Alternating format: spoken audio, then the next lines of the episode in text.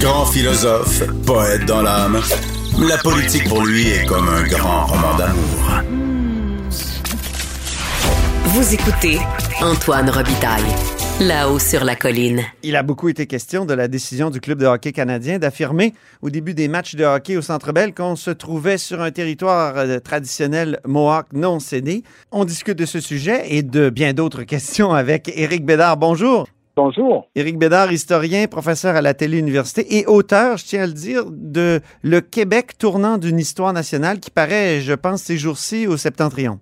Exact. Mais avant de vous poser des questions là-dessus, Éric Bédard, il y a eu le discours d'ouverture hier du premier ministre, pour qui vous avez déjà écrit des discours. Donc, euh, vous pouvez vous mettre dans la peau de celui qui a écrit ce discours-là. Mm-hmm. Et, il y a un, un, aspect du discours, moi, qui, qui m'a bien intrigué et intéressé, et je, je, vais dire que je suis plutôt favorable, c'est qu'il dit qu'on va, pour transmettre le sentiment de fierté et de citoyenneté partagée, pour y arriver, donc, on va remplacer le cours d'éthique et culture religieuse par un cours axé sur la culture et la citoyenneté euh, québécoise. Je, sais que vous êtes intéressé beaucoup à ces questions-là dans les dernières années, Eric, et je me demandais ce que vous pensiez euh, de ce projet du premier ministre. Ben, je trouve que c'est une excellente idée. Ça fait déjà un petit moment que c'est dans le décor. Je pense que le ministre de l'Éducation, Jean-François Robert, j'en avait déjà parlé que c'était dans ses, dans ses cartons, que c'était un projet qu'il avait. Donc, euh, vivement que ça prenne forme. Je sais que c'est long, euh, changer des programmes euh, comme ça, c'est un long processus. Euh, ça peut pas se faire en un claquement de doigts, mais certainement que, en tout cas, si la CAQ est reportée au pouvoir, ça, ça serait dans les belles, dans les beaux legs que, que la CAQ gouvernement pourrait nous laisser, d'avoir un cours qui, au lieu de, de comment, tabler ou euh, d'insister sur ce qui nous divise et nous sépare et nous distingue, et qui va dans le sens d'une forme de fragmentation du corps social, est un cours qui a été très euh, critiqué pour étant comme un cours qui est très proche de l'esprit du multiculturalisme finalement. Mm-hmm. Donc aller vers un cours qui nous unit, qui nous rassemble. Qu'est-ce qu'on a en commun? Qu'est-ce qu'on a à apprendre? Évidemment, en, en sachant que le Québec a, a, bénéficié de l'apport de toutes sortes de l'arrivée de, de, gens qui venaient d'un peu partout dans le monde. Mais une fois que ça est dit, euh, qu'est-ce qu'on a en commun et comment dire nous? Oui. comment dire nous après, euh, une fois qu'on sort de l'école, euh, voilà. Et, et il ne s'agit pas de faire du mourage de crâne puis de la propagande, il s'agit de, de mieux faire connaître ce, ce, ce, ce qu'on vit au Québec. Et, et je dirais, tant qu'à y être, pourquoi le, le gouvernement n'irait pas ne renouerait pas avec la, l'idée, le projet du Parti québécois à l'époque où Pierre Duchesne était ministre de l'Enseignement supérieur. Oui. Pourquoi pas euh, ramener l'idée d'un cours d'histoire obligatoire au cégep?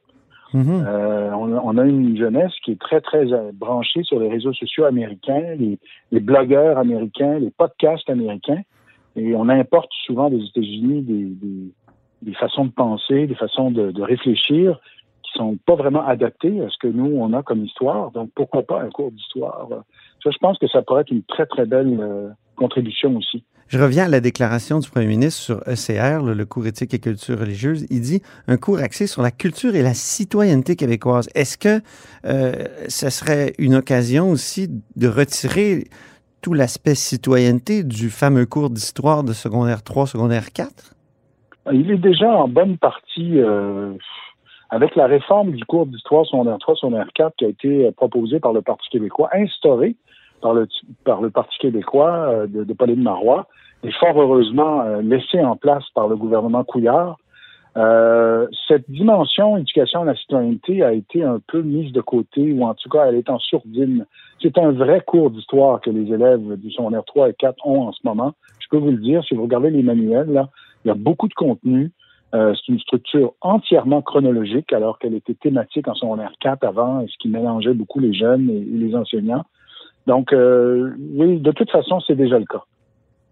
Très bien. Territoire non cédé maintenant. Donc, est-ce que le, le, le, Canadien, ça fait quelques jours là, que la controverse dure, est-ce que le Canadien s'est trompé en faisant ça? Ben, il, y a deux, il y a deux aspects, euh, dans, il y a deux enjeux là-dedans. Il y a la, est-ce que est-ce qu'on peut parler de territoire Mohawk non cédé, donc au niveau de, de, la rigueur historique, est-ce que c'est euh, c'est fondé, c'est légitime? Et il y a est-ce que c'est une bonne chose que de faire ce que ce qu'ils vont faire? euh, répéter à chaque match que nous sommes sur un territoire non cédé, quelle que soit euh, la nation, à la limite? À la première question, je répondrais que c'est très c'est très imprudent de la part du Canadien d'avoir opté pour euh, la nation Mohawk, puisque les spécialistes sont loin d'être d'accord avec cette euh, prétention qu'ont les Mohawks que c'est leur terre, que Montréal est leur terre. Je pourrais vous expliquer ça euh, en long et en large, là, mais pour faire pour faire vite, il y a, comme deux, deux l'explication la plus connue, c'est que les Mohawks seraient les descendants de d'Iroquois convertis, hein, qui sont arrivés dans les deux villages à l'origine de, de, de Kanasetake et de Kanawake, qui ont été euh, fondés par des, des congrégations religieuses en but de, de les civiliser, entre guillemets, là, mm-hmm. de, les christianiser. Et donc, euh, ces, euh, ces Iroquois, ces ancêtres des Mohawks d'aujourd'hui, seraient arrivés donc après la fondation de Montréal. Mais eux nous disent qu'ils seraient les descendants des Iroquois de la vallée du Saint-Laurent euh, de l'époque de Jacques Cartier et d'avant, évidemment.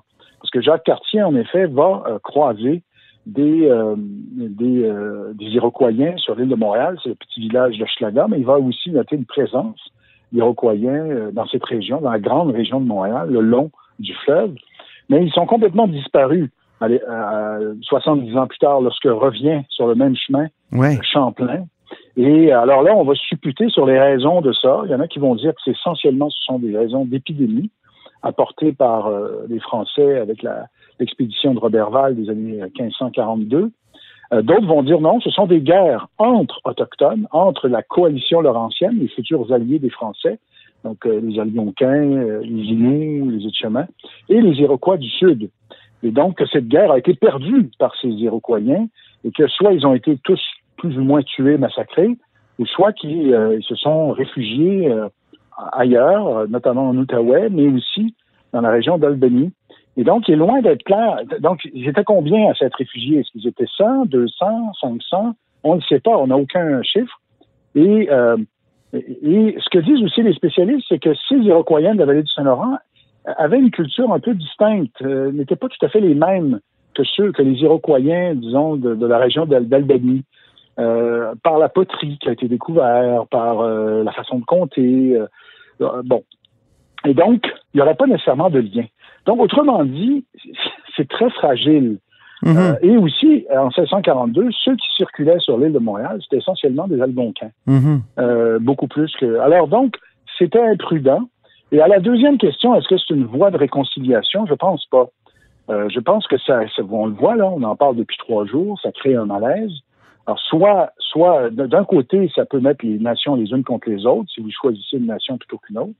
Euh, ensuite, euh, euh, ça, ça, dit aux Autochtones, ben, on est chez vous, puis on va y rester, et puis on vous a volé vos terres, et puis c'est comme ça. voilà.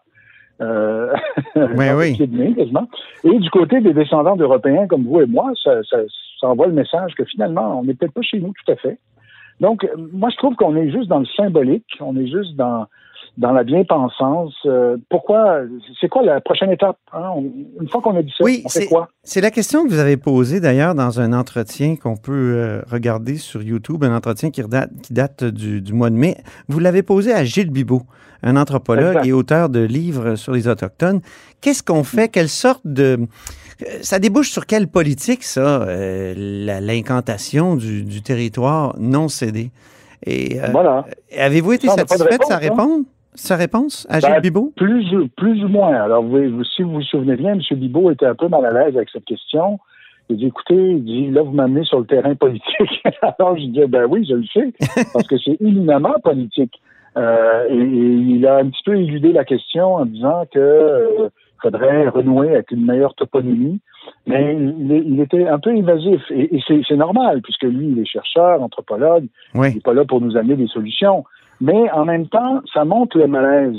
Et là, c'est nos politiciens qui répètent ces phrases incantatoires. C'est à eux qu'il faut poser ces questions. Vous faites ça, vous, OK, vous vous donnez bonne conscience, mais on va où après? C'est quoi la prochaine étape? Qu'est-ce qu'on fait de la loi sur la loi de 1876, là? Mm-hmm. Euh, qu'est-ce qu'on fait?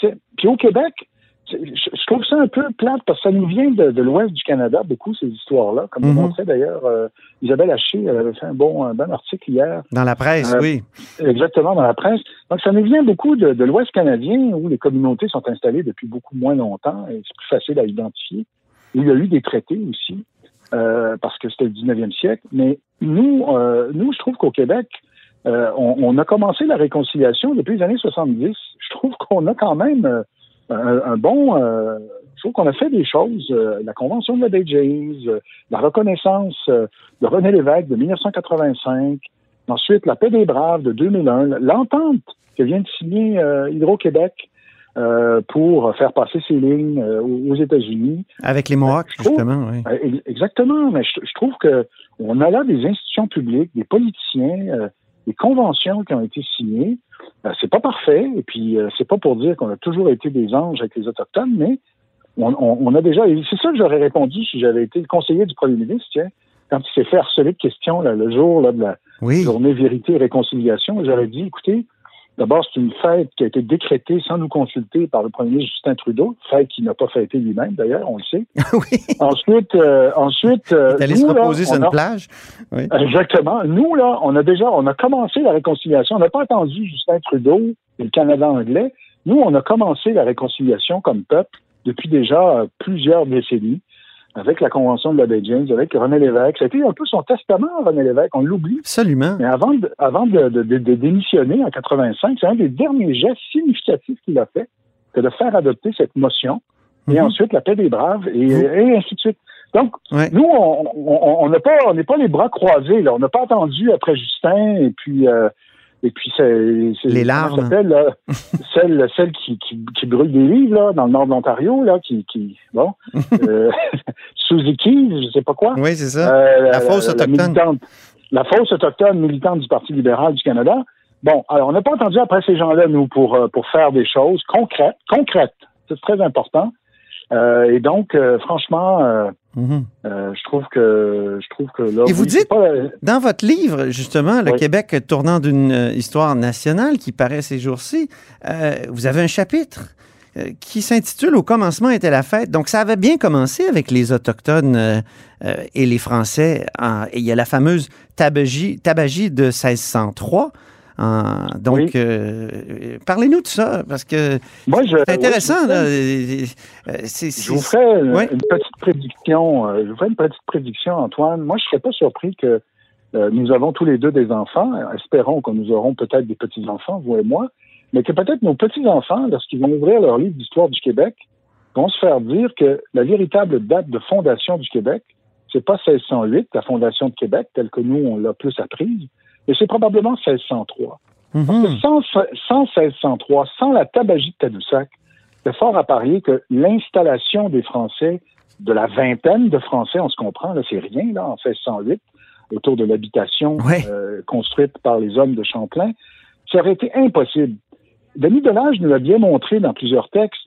Euh, l'été, à l'époque où Champlain s'installe à Québec, durant l'été, il y avait environ 1500 Autochtones qui circulaient à Québec qui venaient pour chasser, qui venaient pour pêcher, euh, qui et, donc imaginez que 20 hommes qui s'installent, euh, qui installent une cabane et qui sont dans un climat d'hostilité avec les autochtones, ça, en, trois jours ils sont, tous morts. Oui. Donc comment expliquer que les autochtones finalement ont laissé les Français s'installer, que ça s'est assez bien passé, euh, ben, il faut, on faut remonter dans le temps, il faut remonter cinq ans en arrière et il faut essayer de comprendre cette, cette espèce d'alliance scellée de façon euh, informelle, je dirais, à la manière des Autochtones, c'est-à-dire euh, en faisant une fête, euh, en partageant le tabac, la tabagie, voilà. Ça. Et, et les Français arrivaient à un bon moment parce que les, les Autochtones qui étaient à Tadoussac ce printemps-là, un peu par hasard, c'est une coïncidence, ils revenaient d'une victoire, ils venaient de remporter une victoire contre les Iroquois du Sud. Et d'ailleurs, Champlain décrit des, les scalps. Euh, donc, ils reviennent, ils font la fête, sont de bonne humeur, sont heureux. Et euh, aussi, euh, coup du hasard, les Français ont avec eux un interprète. Donc, c'est un Inou, un montagnais qu'ils avaient amené en France l'année précédente, qui a appris le français, donc il sert d'interprète de truchement. Et donc, les, le chef Anadabijou, enfin le chef, l'homme charismatique qui parle un peu au nom des, des Inuits Oui. à ce moment-là, dit écoutez, vous êtes les bienvenus chez nous, c'est ce que rapporte Champlain, mais à une condition, vous allez combattre les Iroquois à nos côtés. Euh, et là, ça, ça veut dire que pour les Français, ils vont être pendant un siècle en guerre contre les Iroquois avec des périodes de. Jusqu'à la. Grande Paix de 1701. Exact. Encore là, on Jusqu'à parle de la, la paix. Grande Paix. Oui. Exact, exact. Et d'ailleurs, c'est une prouesse diplomatique du gouverneur Calière que cette paix de 1701, ça, on pourra en reparler. oui. Mais, mais voyez, donc, c'est, c'est, c'est scellé. euh, et Henri IV, et la chance qu'on a, je dirais, c'est que le, le roi qui règne sur la France à ce moment-là, qui est un peu le mentor de Samuel de Champlain, c'est Henri IV. Mais Henri IV, on en a déjà parlé ensemble à votre émission, Ben oui. c'est l'homme de la réconciliation, c'est l'homme de la concorde, c'est l'ancien protestant qui se convertit pour euh, un peu acheter la paix, mais parce qu'il se rend bien compte qu'on peut pas euh. Et les Français ça, qui on sont envoyés ici sont envoyés dans un esprit de concorde. On leur demande de négocier et trafiquer aimablement et paisiblement avec les habitants du territoire. Exactement. La, la consigne Et là, je citais au texte, là, oui. Ben exactement. Vous citez le texte, la, la lettre de commission euh, qui va être euh, octroyée, signée de la main d'Henri IV à Pierre Dugas-Demont. Oui. Donc c'est ça. C'est une lettre de l'automne, donc c'est après le voyage. Autrement dit, ce qu'Henri IV dit, c'est il dit pas exterminez-les, euh, on, on les balaye du territoire, on, on s'installe, puis point, point à la ligne. Non, non, il dit essayez de vous entendre. Et si ça ne marche pas, bon, peut-être que Mhm. là, il faudra utiliser la manière forte. Mais essayons de nous entendre, essayons de collaborer. Vous, oui. C'est ce que c'est ce que fera Champlain. Dans, Mais en même temps, oui. oui, Dans votre livre, vous, vous dites que votre intention n'est pas de verser dans l'angélisme, mais il y a certains qui vont vous le reprocher. C'est-à-dire, oui, hein, est-ce que les Français étaient euh, euh, uniquement des, des- des bons Français, des, des gens, des gens Ben, C'est-à-dire que, mais voilà, mais là, ça c'est très important ce que vous dites là. Je suis, je, je, je, je, je- les, vieux historiens colonialistes euh, français, là, j'ai lu, j'ai lu un bel article d'historiographie sur le sujet. Évidemment qu'eux, ils voulaient montrer que les Français étaient de meilleurs colonisateurs que les autres. Oui, c'est Mais ça. vous comprenez bien que c'est pas ça mon intention, Antoine. Non. Moi, moi je, je fais juste expliquer un contexte. Autrement dit, les Français ont, ont- ont eu une main tendue à l'égard des Autochtones, non pas à cause d'une naissance, mais à cause de circonstances. C'est ça. C'est pas parce que c'est c'est les circonstances qui nous permettent de comprendre pourquoi les Français ont eu cette attitude. Et une des circonstances majeures qu'il ne faut pas oublier, c'est que l'économie de la, le- de la Nouvelle-France dépend de la fourrure. Et donc, les Autochtones ont été des partenaires de commerce indispensables. Ben oui. Donc, c'est aussi pour ça. Donc, c'est des raisons aussi d'intérêt. Des, raisons de contexte politique et religieux que je viens d'exposer avec Henri IV. Oui.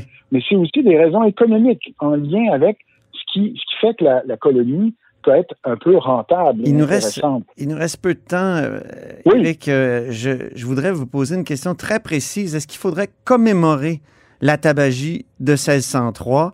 Donc, en, en mai 2023, par exemple, est-ce qu'on ne pourrait pas euh, faire une, une- une journée de commémoration de la tabagie? Question de, de faire connaître ce- cette autre mémoire-là.